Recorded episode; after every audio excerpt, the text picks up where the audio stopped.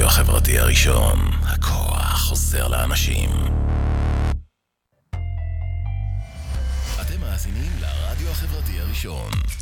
ועכשיו, מחוץ לקופסה. שער פסיכולוגיה בהגשת עירית שדות. לצפייה באתר, בפייסבוק ובאפליקציה.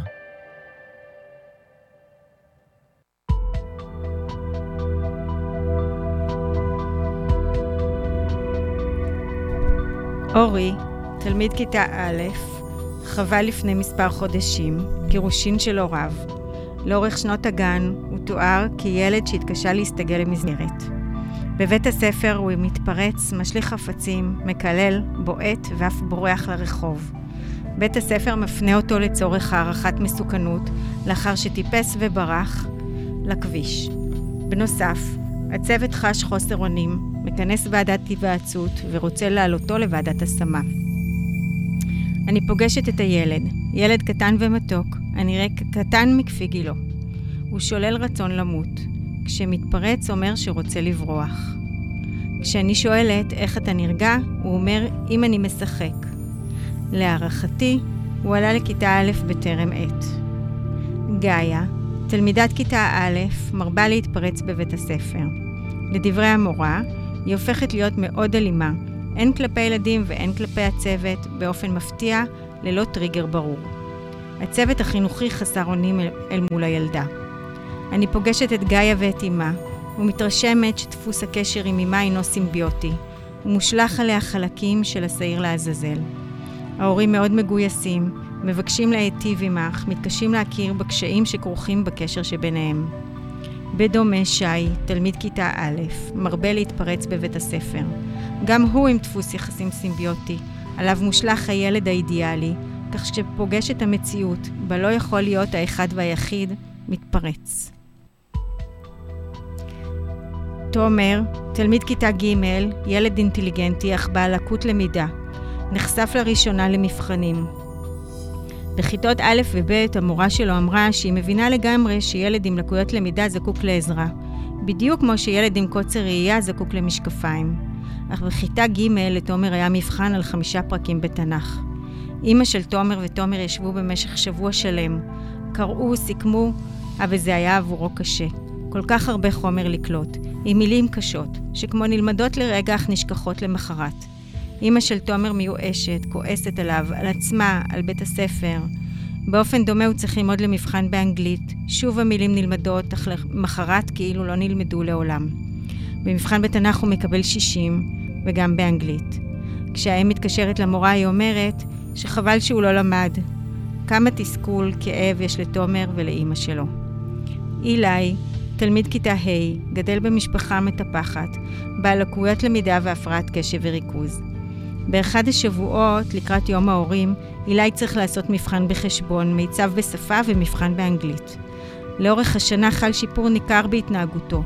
יש לו מחברת מעקב שבסוף כל יום המורה כותבת לו על איך היה היום והוא מראה לאמו, דבר שמאוד מסייע לו.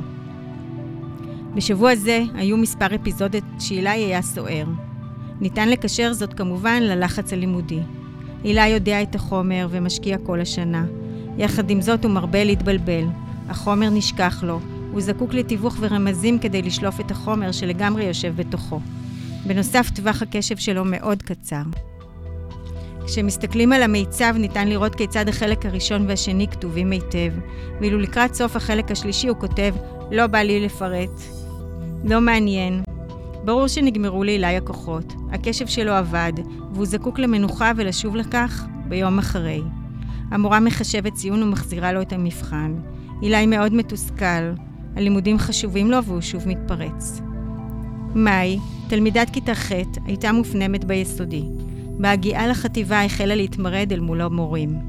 היא הייתה עסוקה בבניית המארג החברתי שלה. בכיתה ח' חל שיפור, אך עדיין היא מתקשה עם המורה לשפה. כשאני פוגשת אותה, אני שואלת, מה קרה בשיעור שפה? היא אומרת, ביקשתי מהמורה להיות עם הטלפון בקלמר, כי אין לו מגן מסך. ומה המורה אמרה, אני שואלת? שמצידה הטלפון יישבר ויישאר בתיק. היא מוסיפה, בכל זאת שמתי בקלמר, וכשראתה, כשהוצאתי עט, היא צרחה עליי לפני כל הכיתה. נהייתי קשוחה, כאילו לא אכפת לי, ועשיתי לה פרצוף והלכתי.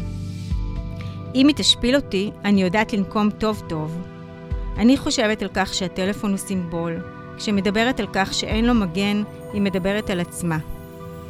רותם, תלמיד כיתה ט', הגיע לחטיבת הביניים עם המון מוטיבציה והתרגשות. יש לו הפרעת קשב וריכוז ולקויות למידה. כשלא מצליח לסיים בזמן מבחן בלשון, המורה מתעקשת לקחת את המבחן, בתואנה שקיבל את כל ההתאמות. הוא מתחנן לסיים את המבחן, אך היא מתעקשת לקחת ממנו את המבחן ונוצר מאבק כוח. באנגלית ובהקבצה ג' הוא לומד עם מורה פרטית על מנת להתקדם, ואכן מקבל ציונים גבוהים. אך המורה מסרבת להעלותו הקבצה. היא שוב ושוב משפילה אותו בכיתה ומבקשת שיגיד את התשובה לפני כולם, כי הרי רוצה להעלות הקבצה. הוא בטח, בוודאי יודע. לשיעור היסטוריה הוא מאחר ונכנס עם פחית שתייה לכיתה. המורה נוזפת בו ומסלקת אותו. כך בהדרגה המוטיבציה דועכת. הוא מדי פעם מנסה להרים את הראש ולהתאמן למבחן, אך שוב ושוב חווה אכזבות. מערכת היחסים עם המורים נכנסת למעגל שלילי. הוא ננזף שוב ושוב. המשוב מתמלא באיחורים וחיסורים. אי הגשת שיעורי בית. הוא מתחיל לעשן סיגריות וקנאביס. כשמשקיע, ההרגשה היא שלא רואים את המאמצים וגם לא את המצוקה, רק את ההתנהגות שלעיתים מתריסה. אילו רואים, היו רואים את הטוב, מפרגנים על המאמץ, מעגלים פינות, ככל הנראה הוא היה עולה על דרך המלך. אלא, תלמידת כיתה י"ב, מגיעה עצובה ומספרת ששוב חתכה. כשאנחנו מנסות להבין מה קרה השבוע, היא בהדרגה מספרת שנכשלה שוב בספרות ובפסיכולוגיה, על אף שהייתה בטוחה שהיא יודעת את החומר. אנחנו מדברות על כך. היא אומרת, אני כל כך בלחץ שאני לא מצליחה להתרכז בלמידה. האותיות קופצות לי. אני צריכה ללמוד בשירותים כדי שלא יהיו לי מסיחים, בגלל שאני לא יעילה. אני לא מצליחה להירדם כל הלילה. ואז בבוקר, אחרי בקושי שעת שינה, כשאני רואה את המבחן, יש לי blackout. שלום, אתם מאזינים למחוץ לקופסה, שעל פסיכולוגיה, על מה שקורה בשטח, הפרקטיקה, התיאוריה, החיבור ביניהן, כמו גם הממשק בין פסיכולוגיה לתחומים אחרים. אני עירית שדות, פסיכולוגית קלינית, והיום נדבר על הממשק בין פסיכולוגיה לחינוך. ומתארחת אצלי מורן סיגמן, פסיכולוגית חינוכית, אוטוטו מומחית. אהלן מורן. היי עירית. אז בואי תספרי קודם על עצמך. אה, אז אני פסיכולוגית בהתמחות חינוכית, יש לומר. אה, מקווה לסיים בקרוב. אני אה, מטפלת בקליניקה, אני מנהלת יחידה אינטגרטיבית לקשיים בקשב ובלמידה, במכון תלם בסניף תל אביב. אני עובדת בתוך בתי הספר, אני עובדת גם בקליניקה הפרטית, כך שבאמת הממשק שדיברת עליו עכשיו, על מה קורה לפי התיאורים בתוך המערכת, מגיע גם לקליניקה והפוך, ואנחנו עושים את החיבורים האלה כל הזמן. אוקיי, okay. אז אה, בואי נתחיל. אז מה זה ככה בעינייך המטרה של חינוך בבתי הספר? זאת, זאת שאלה ענקית, מה המטרה של חינוך, ואני חושבת שאנחנו אה, יכולים לענות עליה בכמה מישורים. אני חושבת שכשחושבים באמת באיזושהי מחשבה מאוד ראשונית מה חינוך, אז אנחנו חושבים כולנו על הקניית ידע, על, על משהו מאוד, אה, אפילו ברמת המקצועות, מתמטיקה, תנ"ך, עברית, נכון? כל, כל ההקניה שאנחנו רגילים אליה כבר שנים, אבל אם אנחנו נותנים קצת עומק לדבר הזה, אז בעצם אה, מה זה למידה ואיך לומדים. אה, המידע היום נגיש הרבה יותר ממה שהוא היה פעם, ולכן באמת השאלה היא מהו חינוך, היא שאלה שכל הזמן אנחנו מתפתחים איתה. גם ברמה הפסיכולוגית, אני חושבת, אבל גם כמערכת חינוך.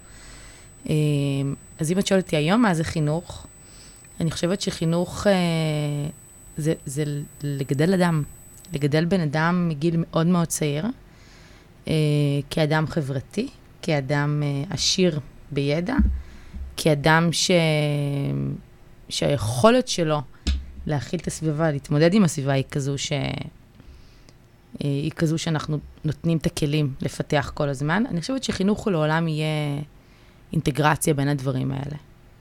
אוקיי. Okay. אז אני אספר שעשיתי כבר פרק על uh, פסיכולוגיה חינוכית עם עדי דורון ועם uh, אורית זץ פרץ,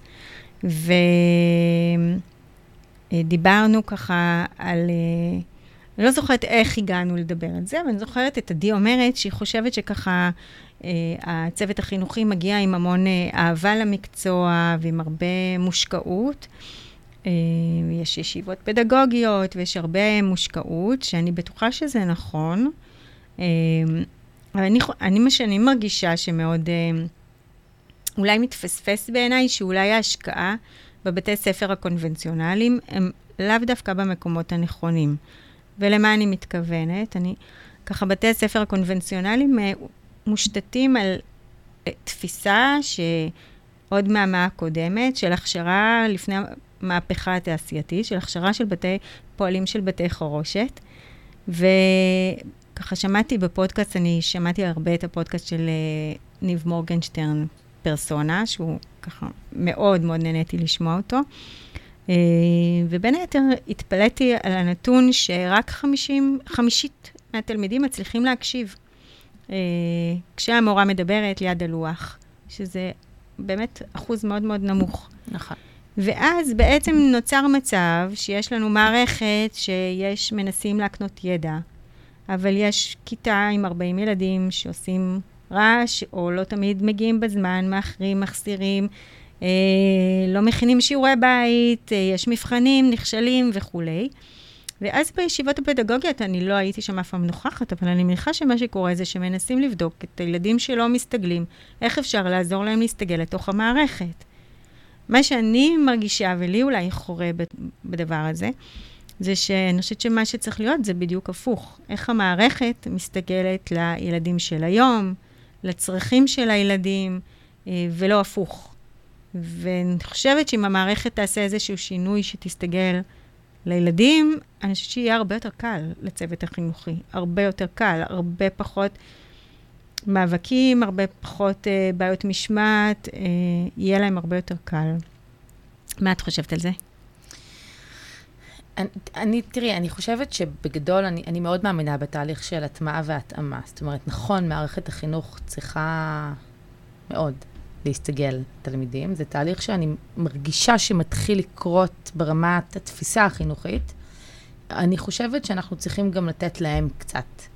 זאת אומרת, גם התלמידים אה, זה, זה בדיוק התהליך של ההתאמה וההטמעה, זאת אומרת, גם להתאים את עצמם לתוך מערכת. אנחנו לא יכולים להיות רק בצד שמצפה אה, מהם, אלא גם לתת להם את הכלים להתמודד עם מסגרות. ומסגרת החינוך בסוף היא מסגרת, אה, איך שאנחנו לא נסתכל על זה, ואולי זה גם דבר טוב שילד ידע להסתגל למסגרות, גם כשהן פחות נגישות עבורו, כמו שהיינו רוצים שהן יהיו.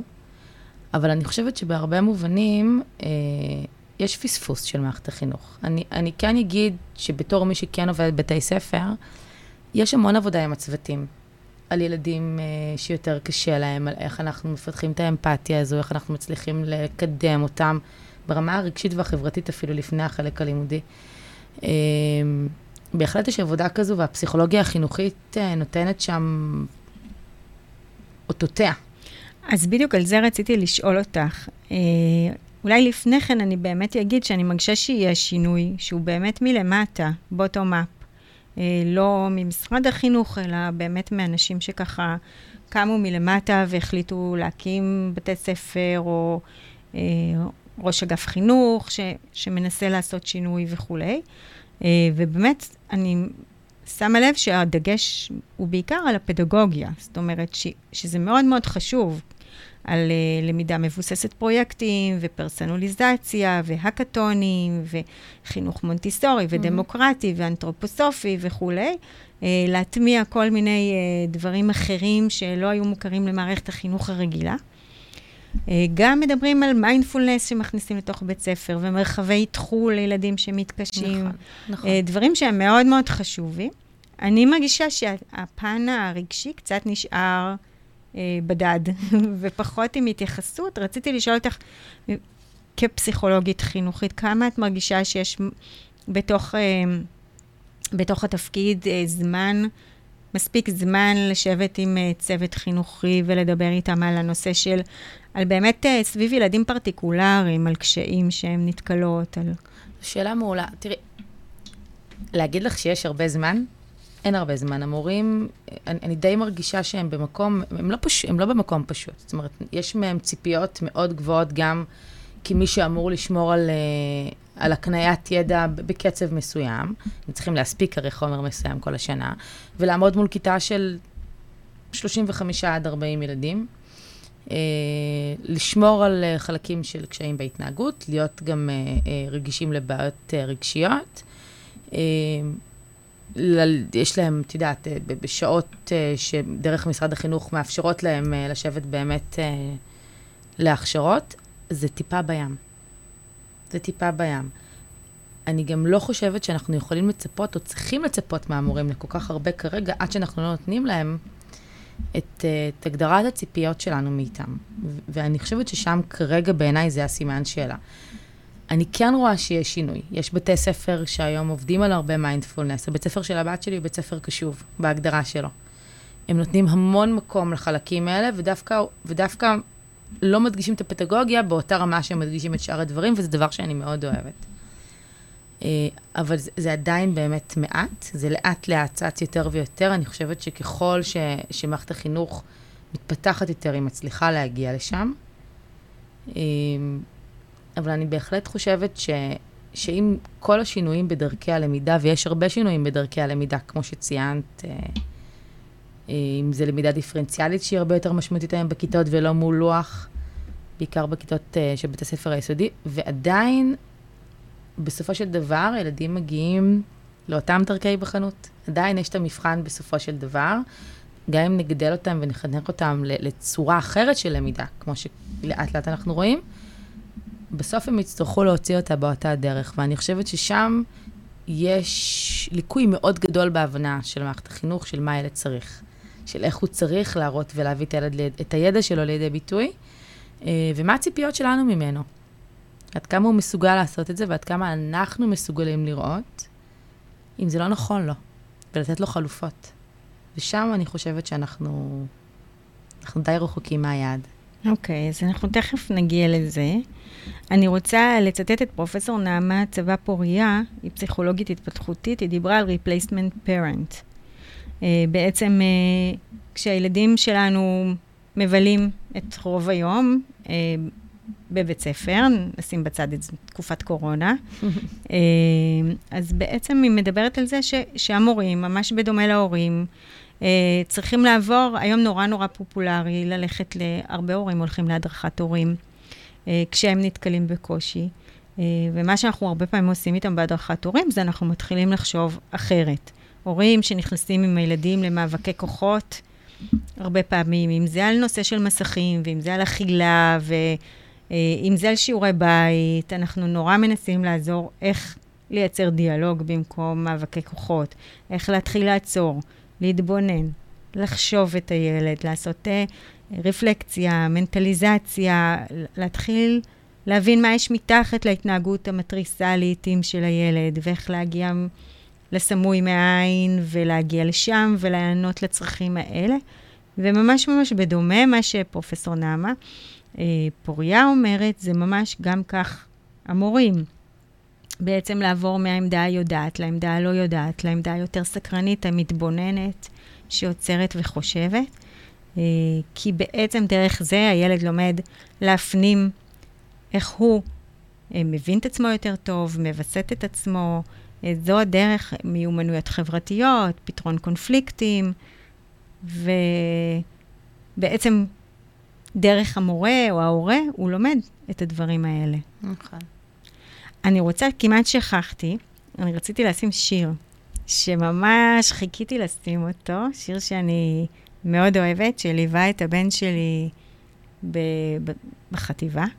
לשיר קוראים י"א-2 של טונה, אני לא יכולה להכניס את זה לצערי הרב לפודקאסט, בגלל זכויות יוצרים, אה, אבל אני ממש ממליצה להקשיב לו אה, בסמוך לפרק. אז אה, טוב, אז בואי נדבר ככה על כל מיני נושאים שקשורים ככה להתמקמות הרגשית של מורים, מורות מול הילדים. אז נתחיל אולי בדבר הבסיסי, המורה והתלמיד כצוות למען הצלחת התלמיד.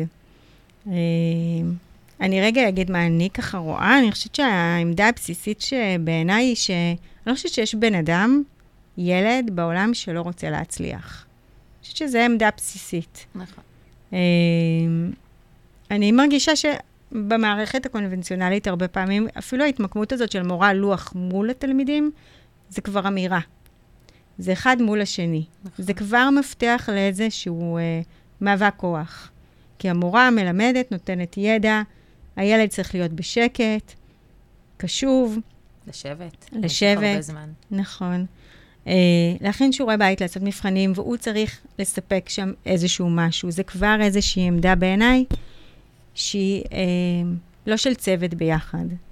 ואני חושבת שיש משהו שהוא המבוגר, כשהוא מאחורי ילד, ככה כמו דחיפה מאחור, בגב, שם יד על הכתף. זה משהו שהוא בעיניי מאוד מאוד uh, מעלה מוטיבציה.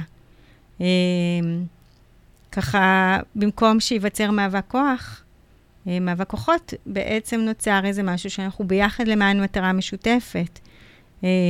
הרבה פעמים אני פוגשת משפחות שיש, נוצר מאבק כוחות, אני יכולה לחשוב על נערה שאצלי בטיפול, שיוצאת עד מאוחר, מבלה בק... בסקייט פארק, עד מאוחר, הורים רוצים שהיא תבוא הביתה, וכשהיא מגיעה הביתה ב-12 בלילה, הם נועלים את הדלת. נוצר מאבק כוח. אה, היא לא קשובה אליהם, היא לא מקשיבה להם, היא עושה מה שהיא רוצה. אחד הדברים ש... שככה דיברנו עליהם, זה קודם כל לפתוח לה את הדלת כשהיא מגיעה. אה, היא צריכה להרגיש שהיא בבית, וככל שיהיה לה נעים בבית, היא פחות, פחות תרצה ללכת ל... לברוח מהבית לסקייט פארק. ואז הם הרבה פעמים שואלים, אז איפה הגבולות? איך זה שאנחנו לא מחליטים? אני אומרת להם, הרבה פעמים, אתם במילא לא מצליחים לשלוט על המצב. הגבולות יגיעו אה, מזה, ש, מזה שהיא תראה שאתם, שאתם שם בשבילה, שאתם תפתחו לה את הדלת, שיהיה לה כיף בבית, שיהיה לה נעים. אז, אז זה ככה חוץ מזה שגבולות, ככה, בחדר הטיפולים אנחנו מדברים על גבולות שיש קווים אדומים, שזה לא לפגוע ב, במטופל, שהוא לא יפגע בעצמו, שהוא לא יפגע במטפל, הוא לא יפגע ברכוש בחדר. וכל השאר נכנס לתוך uh, דיאלוג, למשא ומתן. רוצה להגיד על זה קצת? לא, אני, אני חושבת שהדבר הראשון, לפתוח את הדלת, זה סימבולי אפילו, נכון? זה לפתוח קצת את הדלת, אה, לתת... Uh, לתת uh, לילד או לילדה להרגיש שיש להם מקום, ולהרגיש שיש מישהו שרוצה להיות איתם. זה, זה כאילו הבסיס. אני חושבת שגם במערכת החינוך, אם אנחנו רגע מדברים על ההקבלה הזו, זה הבסיס. בתוך בית ספר, המורה הוא ההורה של הילד. Uh, בתוך בית ספר, גם, גם בהנחה והוא צוות, יש צוות של מורה-ילד, עדיין המבוגר האחראי הוא המורה, ועדיין אני חושבת שיש יחסים... Uh, יחסי היררכיה של, של, אפרופו גבולות, שזה בסדר מבחינתי. זאת אומרת, המורה והילד הם, הם, והתלמיד, הם לא שווי כוח כמו שההורה והילד הם לא שווים בכוח, וזה בסדר. אני חושבת לגמרי. שזה מה שבריא ומה שנכון לילדים. לגמרי. אה, אבל אני בהחלט חושבת שאני באוטופיה, כולנו היינו מאוד רוצים לראות את מערכת החינוך כזו שפותחת את הדלת לילדים, אה, ולא סוגרת אותו בפניהם. שאנחנו רואים הרבה פעמים שזה עלול לקרות, בגלל בעיית התנהגות, בגלל אה, אה, אה, היעדרויות, בגלל הרבה מאוד דברים שאנחנו באמת חווים אה, ככאלה, ש, שזה נוצר מאבק, ובמאבק אני חושבת שכמעט תמיד מי שיפסיד יהיה הילד, התלמיד. באמת, במאבק כוחות תמיד יש... אה... אחד מנצח, אחד מפסיד, נכון, באמת. אה, נכון. זה שחור ולבן, זה הופך להיות שחור ולבן, ולא באמת אה, דיאלוג. נכון, נכון, ואנחנו היינו רוצים, ואני חושבת שבהרבה בתי ספר זה כבר קורה, אבל היינו רוצים שהמאבק יהיה משותף. לא מורה מול תלמיד, אלא מורה ותלמיד מול הקשיים. לגמרי. בתוך הדבר הזה אנחנו יכולים להשיג הרבה הרבה יותר. לגמרי. מאוד מסכימה. אז היינו רוצים ככה מבחינת ההתמקמות, אני חושבת שככה הנושא הבא זה אה, איך בעצם הצוות, הצוות החינוכי יוכל לראות את הילדים.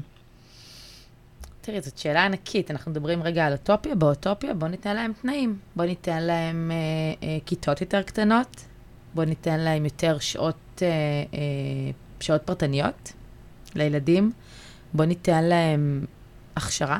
יש עכשיו רפורמה של משרד החינוך שבאמת, אה, אה, שהיא, שהיא נפלאה בעיניי ברמת הרעיון, של באמת לשלב ילדים מחינוך מיוחד בחינוך הרגיל, זה מעולה. אבל מה עם הכשרה? המורים צריכים לדעת להתמודד עם, עם קונפליקטים שיגיעו לכיתה, ברמה האישית, ברמה הכיתתית.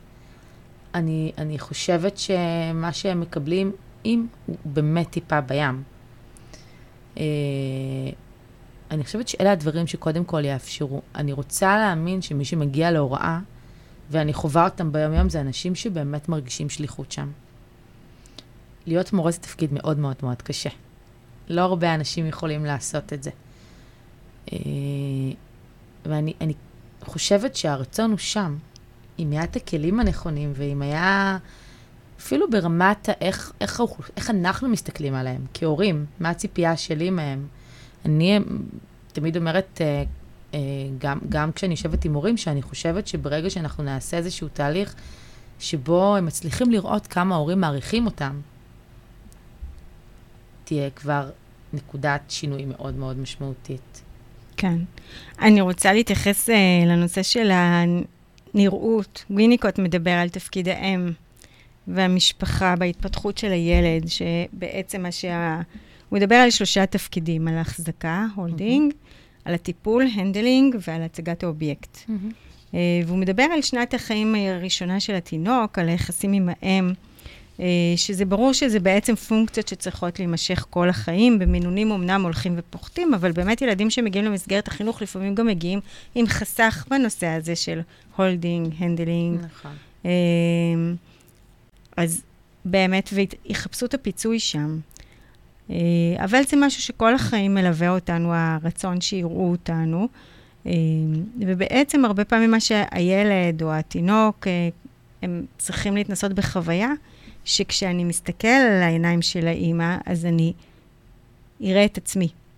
אני... אה, וזה בעצם מה שמאפשר, אה, אני מסתכל, אני נראה, משמע אני קיים. נכון. זה מה שמאפשר לי להרגיש שאני לא רק, לא רק קיים, אלא גם ממשי.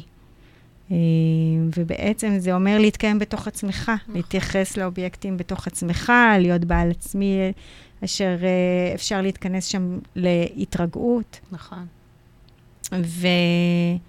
והרבה פעמים יש ילדים שחווים אימהות, שבעצם במקום לראות את עצמם, הם רואים את אימא מדוכאת, או את אימא אה, עצבנית. לא שזה לא קורה לכולנו לפעמים, כן? אה, כמובן, ויניקוט מדבר על impingements, לכולנו, uh, הוא מדבר על הורות טובה דייה. נכון. כנ"ל לגבי מורים. טובה דייה זה אומר שאנחנו לא יכולים, אין אוטופיה, אנחנו לא תמיד נכון. יכולים להיות שם במאה אחוז, גם אנחנו, לפעמים יש לנו את העצב שלנו, את הכעס שלנו, את האכזבות שלנו, אבל רוב הזמן אה, יכולים להיות שם במקום שנחזיר לילד את עצמו. אה, ילד שלו, שאימא שלו כל הזמן במצב שהיא מדוכאת, או שהוא רואה מולו מורה שעסוקה במערכת, בצורכי המערכת, או בריב שהיה לה בבוקר, ולא פוגש את עצמו, בעצם היצירתיות מתנוונת, הוא מפתח פול סלף, ולכן אני חושבת שהמקום הזה של לראות אותם הוא נורא נורא חשוב. נכון. אה, אני חושבת שבאופן כללי, ככה, אני ככה אמרתי על זה שהתחום הרגשי נשאר מיעוטם, בעיניי זה משהו שהוא יותר חשוב מעוד פרק בתנ"ך. אה, שילד ירגיש שרואים אותו. נכון. וש... ואם נתקדם הלאה, זה נושא של להקשיב להם. אני, אני מאוד מסכימה. אני חושבת ש... יש עוד תיאורוקנים שרצים לי בראש, אבל אני חושבת שבכלל, כל מה שקורה בבית הספר, ברמת הקשר האישי, אה, מעבר לקבוצת השווים, כלומר, דווקא בקשר האישי עם המחנך או המחנכת, אני חושבת שזה אינדיקטור מאוד מאוד טוב ליכולת אה, ליכולת של ילד לנסות להתמודד בכלל, בסדר? לחלקים הרגשיים האלה. שכשיש לי מורה שמאמין שאני יכול, שרואה אותי, שאני רואה את עצמי כאדם חיובי בעיניים שלו, זה בסיס לפריחה. גם ב, ב, עם ילדים ש, שיותר קשה להם, שיותר קשה להם להסתגל, שאולי יש קשיים של ויסות, שאולי יש קשיים בקשב, אה, אה, שאולי גם אה, מובילים לקשיים בהתנהגות, גם בילדים כאלה. כשילד כזה, שאולי עד עכשיו שמע כמה הוא לא בסדר, והוא עבר גנים, וקראו להורים, והוא לא יכול לשבת, ובאותו רגע שהוא מגיע לאותו מורה או מורה שמסתכלים עליו, ולא מפחדים ממנו, ולא רואים בו כמטרד לכיתה, אלא קוראים בו אדם שיותר קשה לו והוא צריך אולי משהו אחר, קצת, ומצליחים להתכוונן ברמת הקשר אליו, אני חושבת ששם שם מתחיל השינוי. שם אנחנו יכולים לראות שינוי, שינוי ברצון של ילד, או אפילו ביכולת של ילד לראות עצמו כאדם חיובי.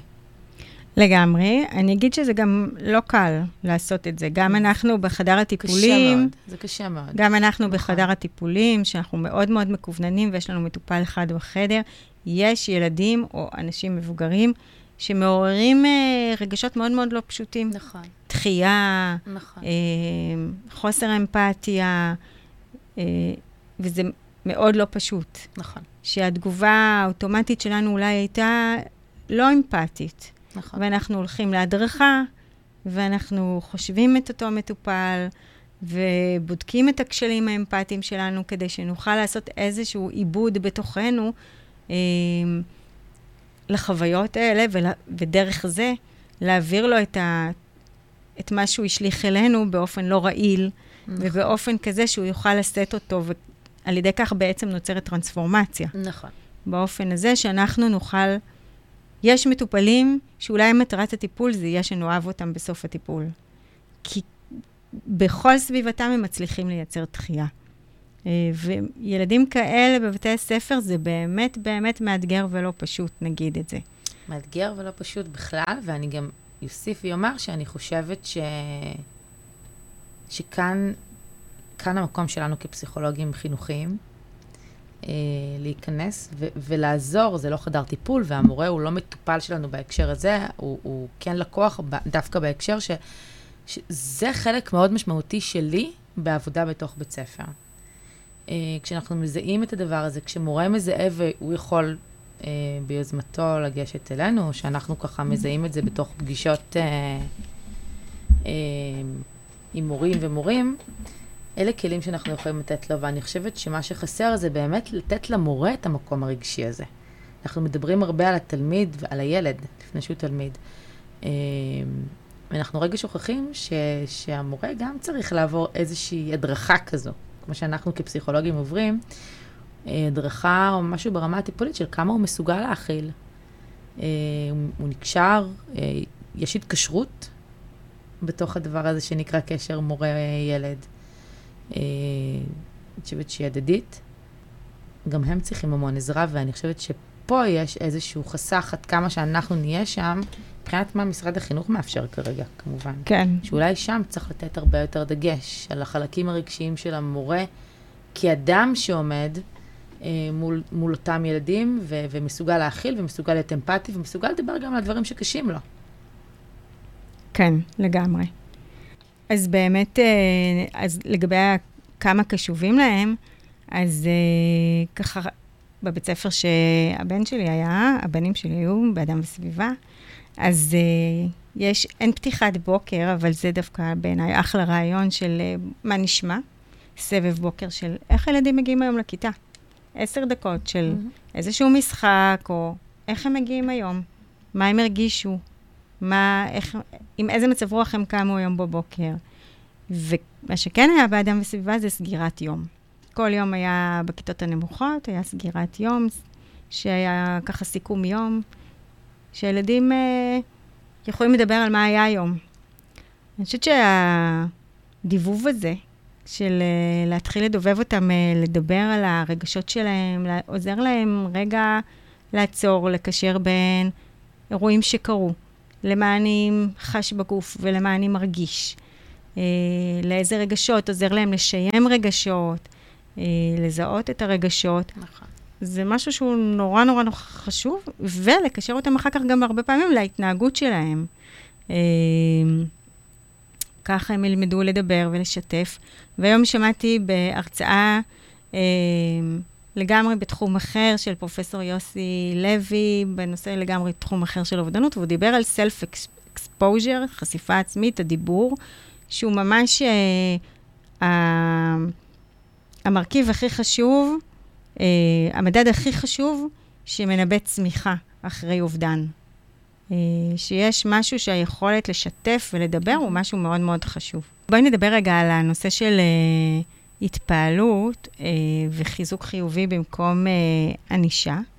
תראי, כן. אני, אני, האמת, אני חייבת להגיד, זה גם נושא שאני חושבת שהוא מעניין גם מעבר למערכת החינוך, על ההתפעלות uh, מול ענישה. אנחנו מאוד לא אוהבים את המילה ענישה, אני, אנחנו ככה מדברים על זה לא מעט, אבל אני כן חושבת, אני, אני כן דווקא מאמינה בגבולות ובסנקציות, ואני חושבת שבמקום הזה, זה לעולם לא צריך לבוא אחד על השני, אנחנו יכולים לשים סנקציות ועדיין להתפעל, כי אנחנו, כולנו יצורים נורא מורכבים, אנחנו לא בהכרח רק טובים או רק רעים, נכון? אנחנו עושים גם את זה וגם את זה, גם התלמיד. אה, היכולת להתפעל היא מאוד מאוד חשובה. אני חושבת שתלמיד שרואה שמתפעלים ממנו, שרואים אותו, רואים את העבודה הקשה שהוא עשה, רואים כמה הוא מתאמץ, אפילו אם המאמץ, המאה אחוז שהוא נותן הוא בעינינו לא מספיק, אבל התפעלנו, זה drive להמשיך. הנה, הצלחתי, אני יכול עוד. זאת אומרת, אנחנו מדברים המון על חוויות הצלחה, ואיך משיגים חוויית הצלחה, ואני חושבת שחלק מהדרך הזו, זה באמת אה, היכולת של המורה בצורה אותנטית, לא באיזה משהו גרנדיוזי, אבל באותנטיות אה, המתבקשת, להגיד, אני, אני רואה אותך, אני גאה בך, עשית עבודה מאוד מאוד יפה. זה יכול להיות גם לכתוב פתאום שורה עכשיו, אה, נמק איזושהי שאלה שמעולם הילד לא עשה, וזה נורא קטן וזה נורא לא, לא גדול מבחינת מה הציפייה, אבל עדיין הוא עשה את זה, והוא צריך שירימו לו, שימחאו לו כפיים על זה. לגמרי. אמביציה באמת מתפתחת, אגב, משיקוף חיובי. נכון. זאת אומרת, גם uh, מי שעושה ספורט, אז uh, אם יש לו מאמן כושר, אז... Uh, אז בדרך כלל מאמן כושר אומר, כל הכבוד, עוד קילומטר, נכון? נכון? כאילו, יש משהו ש... אה, מאוד, מאוד מדרבן. נכון. בעצם, ש... איזה יופי, איזה מאמץ, אה, מאוד מאוד מדרבן. אה, קוהוט מדבר על צורך בשיקוף, במירורינג, בעצם לצמיחת הערך העצמי, החיוניות, התכליתיות והיכולת לוויסות עצמי. ענישה בעיניי מייצרת מעגל שלילי, וחיזוק חיובי מייצר מעגל חיובי. Mm-hmm. הצורך באידיאליזציה זה גם משהו שקורות מדבר עליו, לראות את הזולת עצמי כמושלם ונערץ, אה, וזה בעצם אה, לראות את המורה או את ההורה כנערץ, אה, נכון. בעצם יוצר בהדרגה, כך צומחת היכולת להרגעה עצמית. ליצירתיות, למחויבות לערכים, ויש, הוא מדבר על צורך בתאומות, בטווינשיפ, mm-hmm. שבעצם לחוות את האחר כדומה לו, אה, גם דרך חוויה משותפת ועשייה משותפת, וכך צומחת, צומחת היכולת לאמפתיה, להומור, ושוב אה, ככה ליצירתיות. אה, נעבור לשאלת המדידה, ציונים. שאלה גדולה. כן. כן. תראי, אני... זאת שאלה גדולה, כי אני חושבת שהיא גדולה, היא אפילו ברמה הפרקטית אנחנו לא רואים שינוי בה. זאת אומרת, כמה שדברים משתנים וכמה שאנחנו, דיברנו על זה, נכון, גם הדרכי הלמידה ככה מתחדשות, אה, המחשבה על מה זה בית ספר, המחשבה על מה זה הערכה, המדידה עדיין היא אותה מדידה. אנחנו עדיין מודדים במבחנים, אנחנו עדיין מודדים בציונים, אנחנו עדיין מודדים בטוב מול טוב מאוד, מול מצוין. אה, לאחרונה גם יצא לי לשמוע על, אה, על הצטיינות יתרה בתוך בתי ספר, שזה הנה, כבר מושג חדש. אה, שילדים שואפים אליו. אמ, אני חושבת שזה קצת אנכרוניסטי, אני חושבת שזה לא מאוד מתאים כבר. להרבה ילדים זה לא מתאים לשבת מול מבחן, אה, ופשוט לשלוף את הידע שלהם. אני חושבת שיש דרכים אחרות שאפשר לעשות את זה, שאנחנו כמובן לא, לא נצליח לדבר עליהן פה, אבל uh, ההתכווננות הראשונה היא בהיבחנות היא להבין מה נכון לילד. מה נכון, כי אנחנו עושים אבחונים היום, נותנים המלצות באבחונים, אחת המחשבות היא מה נכון לו, מה יעזור, לא כהקלה, כהתאמה. מה יעזור לאותו ילד שיושב מולי עכשיו להביא את היכולות שלו לידי ביטוי באופן המקסימלי. זה לעולם לא יהיה משהו כוללני, זה צריך להיות דיפרנציאלי. אנחנו יודעים שכל ילד יכול לחיות, וכנראה שלזה לא נגיע. אנחנו לא יכולים להפוך את המערכת לדיפרנציאלית. אבל אולי כן בהתכווננות להגיע למשהו שהוא יותר מותאם, למשהו שהוא פחות נוקשה. אה, יש לכם אה, שעה לעשות מבחן של... אה, זה לא עובד, זה לא עובד טוב, אנחנו רואים המון תסכול סביב הדבר הזה. לגמרי. ובתסכול הזה אנחנו לא מצליחים תמיד לייצר חוויות הצלחה. כן. סיפור שאני מספרת הרבה פעמים בקבוצות שאני עושה להורים, אנחנו קוראים לו סיפור הבוס הטוב והבוס הרע. אה, אנחנו, זה לא רק בעניין המדידה, זה, בכלל, זה לא רק בעניין הציונים ומבחנים, אלא באופן כללי הנושא של מדידה. Mm-hmm. אנחנו יכולים לדמיין, אני, אני נגיד אדגים את זה עלייך לרגע. נניח את יוצאת בבוקר, כאילו, את, יותר נכון נתחיל מהלילה. בלילה התינוק שלך התעורר המון המון פעמים, לא ישן טוב. השעון צלצל בדיוק שעה אחרי שסוף סוף נרדמת. את קמה הפוכה, מכינה את הקפה, החלב נשפך. אה, את מעירה את הבת שלך שקמה על צד שמאל, היא מתעצבנת, הבת השנייה בדיוק הקיאה, וכו' וכו'. עד שאת מצליחה לארוז את כולם, לפזר בגנים, בבתי הספר, כולך כבר מרוטה, החולצה שלך מלוכלכת כבר מה, כיס של הילדה, באמת בוקר זוועה. אוקיי, את uh, פיזרת את כולם, את נוסעת באוטו ומגיע פקק. בעודך יושבת בפקק וחושבת שלרגע נרגעת, את נזכרת שהדיסק און קי של המצגת שהכנת אתמול עד אחת בלילה לקראת הישיבת צוות היום, שכחת אותו בבית. את מגיעה לעבודה באיחור, והם כבר אה, הקולגות שלך יושבים, וגם הבוסית שלך, או הבוס, בוא נגיד בוסית, כדי שנהיה פמיניסטיות, הבוסית שלך אומרת לך, מנהלת השפ"ח לצורך העניין, אומרת לך, ועכשיו ניקח את, הב, את הבוסית האופציה אה, מספר אחת. אומרת לך, מורן, זה ממש לא בסדר. מה, מה עבר לך בראש שאת נכנסת בשעה הזאת בכלל? אני מבקשת ממך שתצאי מהישיבה, זה ממש לא מתאים שאת נכנסת. עכשיו, תצאי מהישיבה. ועכשיו נדמיין איך נראה היום שלך אחרי הדבר הזה. אז את בטח מבלעת את הזמן בכמעט להיות על סף בכי, להתקשר לבן זוג שלך, להתקשר לחברה, ושכבר נמאס לך מהמקום הזה. וגם ככה הכל באסה, אולי את בכלל צריכה לא לעבוד ולהיות עם הילדים בבית, ו... וכו' וכו' וכו', והיום שלך הופך להיות רק מרמור אחד גדול, את לא מצליחה להיות יעילה ו... וכולי. לעומת זאת, אם הבוסית שלך, מנהלת השפ"ח לצורך העניין, אומרת לך, היי מורן, אני מניחה, נראה שעבר עלייך בוקר זוועה. זה בטח ממש מבאס. אולי תלכי להכין לך איזה קפה מנחם ועם איזה עוגייה ותבואי תצטרפי אלינו. אני חושבת שבאופן הזה, יש משהו שאת אחרי עשר דקות מצליחה להירגע, ולהמשיך את היום. נכון. ולא להתעסק כל היום באיזה מרמור. אני חושבת שזה הגבלה נורא יפה גם בבית ספר, כי אני חושבת שמה שקורה רוב, הרבה פעמים בחינוך הקונבנציונלי, ילד מאחר נכנס לכיתה, המורה מסלקת אותו, צא החוצה, יהיה לך גם רישום במשוב, ו... או תירשם אצל המנהלת, או מה שזה לא יהיה, והיום כבר מתחיל לקום. ושוכחים שגם הילדים לפעמים מתעוררים, מתעוררים רע, ולא פשוט להם הבוקר, בטח למידי בגרים. ושיש פה אפשרות לשינוי מאוד מאוד גדול. זה לא שאתם לא מחנכים אותם אם הרגע הכנסתם אותם לכיתה באמירה אמפתית. להפך, כשהמורה באה ואומרת, באה בטוב, רק הילד יותר יעריך אותה, יותר ירצה להיענות לציפיות שלה, דווקא כשהיא באה במקום טוב. אה, אז אם נתחבר רגע לעניין הציונים, אה, מה את חושבת על זה, אגב? אני, אני מאוד מסכימה עם זה. אני כן אגיד שאני חושבת, אני רואה גם, גם בבית הספר שאני ככה נמצאת בהם, שהדברים האלה, זה לא נדיר, זה קורה. Uh, אני חושבת שגם בקרב המורים יש הרבה מודעות, הם גם הורים הרבה מהם, הם. מודעים גם לחלק השני. אני, אני כן יכולה להגיד שאני, שאני רואה את זה בשטח. Uh, אני מאוד מסכימה עם זה, אני חושבת שהיכולת של מורה, בכלל, גם אם נסתכל על זה בטווח ארוך, אבל יכולת של אדם אחד, של מורה שנוכח בחיי התלמיד, ומאפשר לו לראות עצמו כשווה, כרצוי, כבן אדם, שיכול להיות שהוא קם על רגל שמאל, וזה בסדר, אה, זה יכולת שהיא ירוקת טווח. זאת אומרת, זה לתת לילד, לפתוח לו מסלול ארוך טווח ברמת ה... אני מסוגל, אני יכול, אם נכשלתי, אני לא כישלון. זאת אומרת, משהו שהוא הרבה יותר בטוח לאורך זמן ויציב. כן, אז באמת בואי נתחבר לנושא הזה של כישלון, באופן כללי לנושא כן. של כישלון. כן.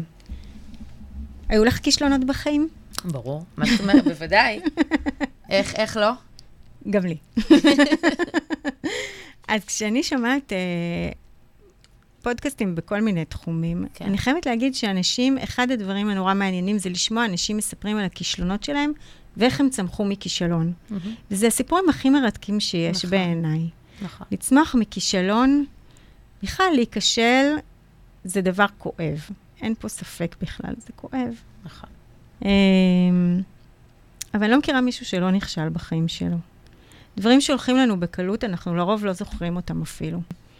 את הכישלונות אנחנו נורא, נורא זוכרים. ירקנו דם כדי להגיע למקום אחר. ויש משהו נורא נורא חשוב בזה שאנחנו, אה, בללמוד להתמודד עם כישלון, עם תסכול, זה אחד האינדיקטורים הכי חשובים לחיים. הכי חשובים לחיים.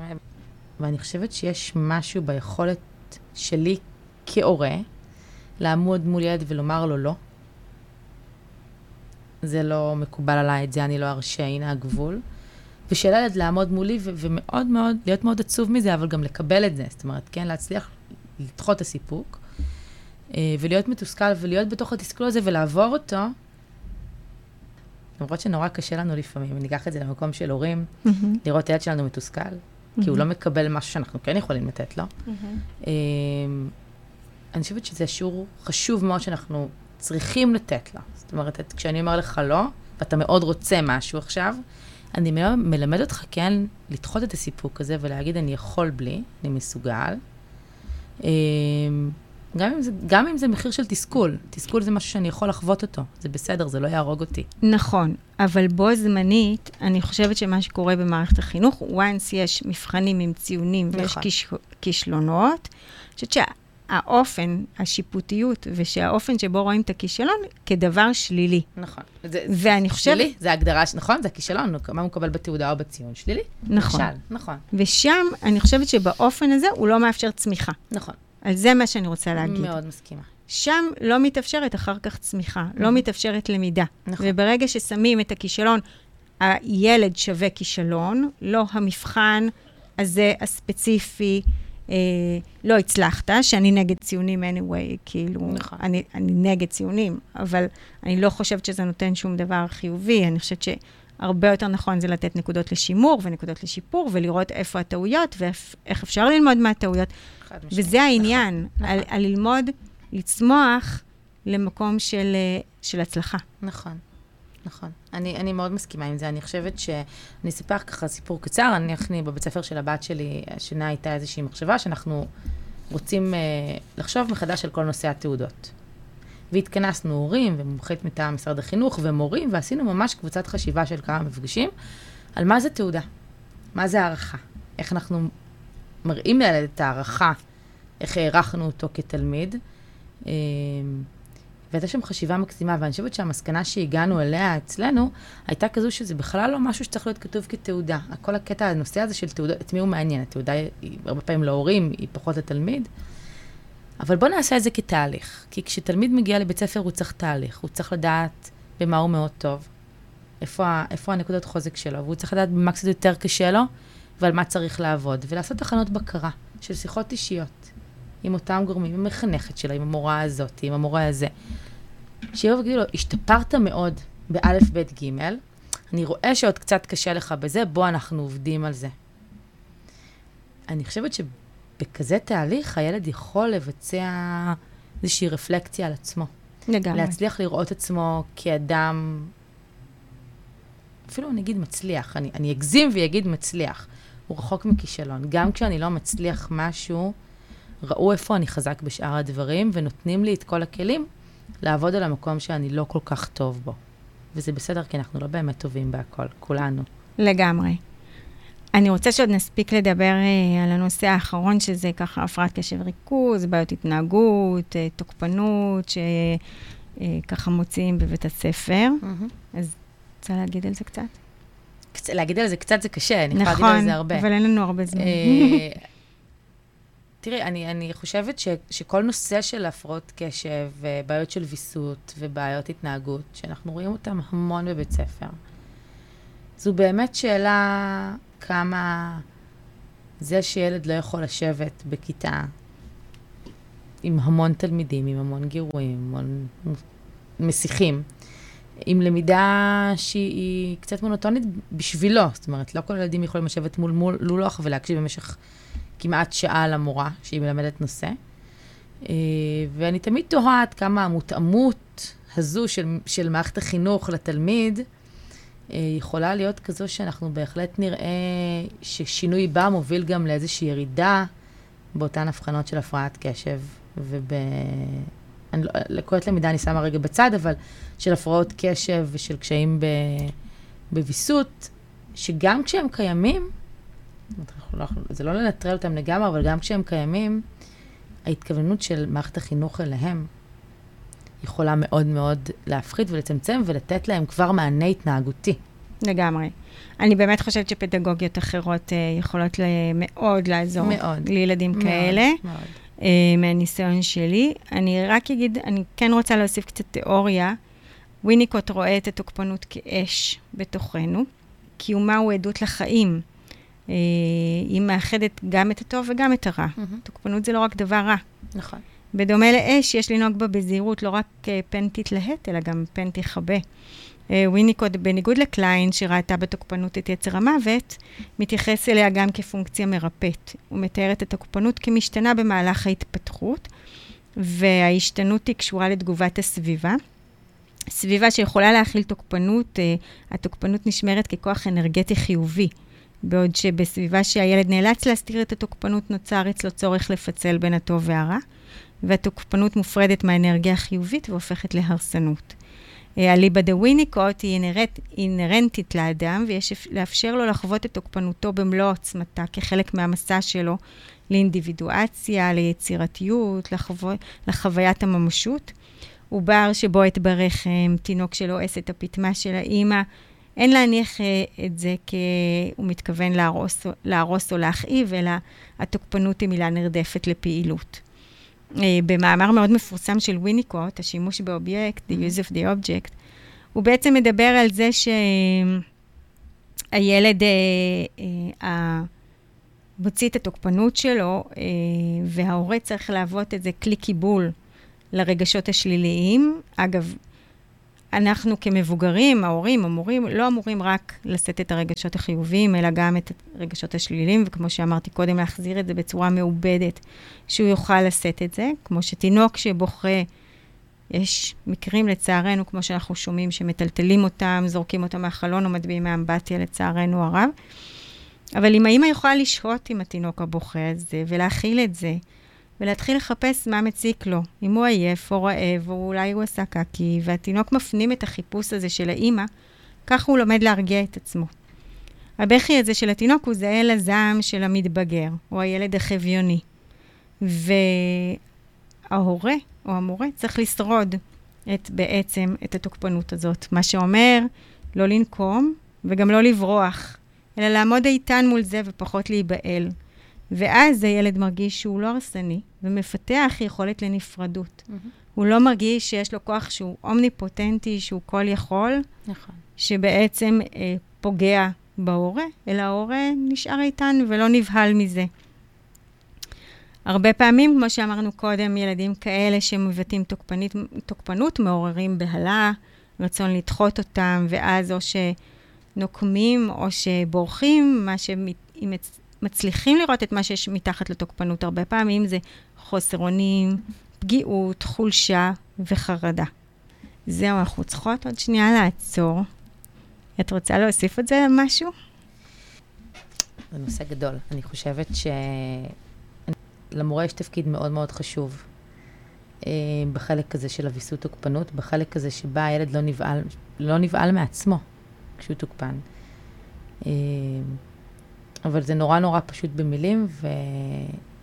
ואולי פה, אם ככה כאקורד סיום, אני חושבת שיש עוד הרבה מקום לשינוי ועוד הרבה מקום uh, לתת למורים את כל הכלים שהם צריכים כדי לאפשר לעצמם להיות כאלה, שלא נבהלים מהתוקפנות של הילד, שמצליחים להתמודד איתה ומצליחים להעביר לו את המסר שהוא לא, לא מסוכן והוא לא מפחיד אותם, והוא הוא, הוא שווה והם רוצים אותו בכיתה, באותו רגע הם בעצם יגרמו לו, בעיניי, אם נסתכל על זה לאורך, אה, לאורך שנים, בעיניי להיות, אה, להיות אדם שמאמין, שמאמין בעצמו ויכול להחזיק את התוקפנות גם של עצמו. אוקיי. אני רוצה להקריא שיר לסיום. זה שיר האמת שאני כתבתי, זו פעם ראשונה שאני מקריאה שיר וואו. שאני כתבתי, כן. אני לא מקריאה את כולו, אני מקריאה את חלקו, אבל זה שיר שכתבתי, ממש יצאתי מלהביא, ככה היה לי את ה... כן. באמת את המזל שהילדים שלי התחנכו במקום שנקרא אדם וסביבה, שהוא באמת מקום מדהים, אז, אז השיר הולך כך. קראתי לו יש מקומות. יש מקומות שהחמצן שלהם אחר, הוא נקי, ממלא את הריאות, בטוב, ושם, הגב מזדקף, שרירי הפנים משתחררים, עולה חיוך. יש מקומות שהחמצן שלהם אחר, הוא מלוכלך, קשה לנשום בו, מחניק, ושם, הכתפיים נשמטות לפנים, השרירים קפוצים, מרירות מתפשטת בגוף, עולה מועקה. יש מקומות שהחמצן שלהם אחר, הוא נקי, ממלא את הריאות, בטוב, ושם הסקרנות מתעצמת, יש רצון ויש תשוקה, נבנה ביטחון. הניצן הופך לפרח, נוצרת אהבה. מקסים. מקסים ומדויק נורא לנושא. אז הגענו לסיום. תודה רבה, מורן. תודה לך, היה לי כיף. גם לי. Uh, תודה לי, דודי, שהוא טכנאי השידור שלי תמיד. תודה שהייתם איתנו, ונשתמע בתוכנית הבאה. הרדיו החברתי הראשון. הכוח חוזר לאנשים.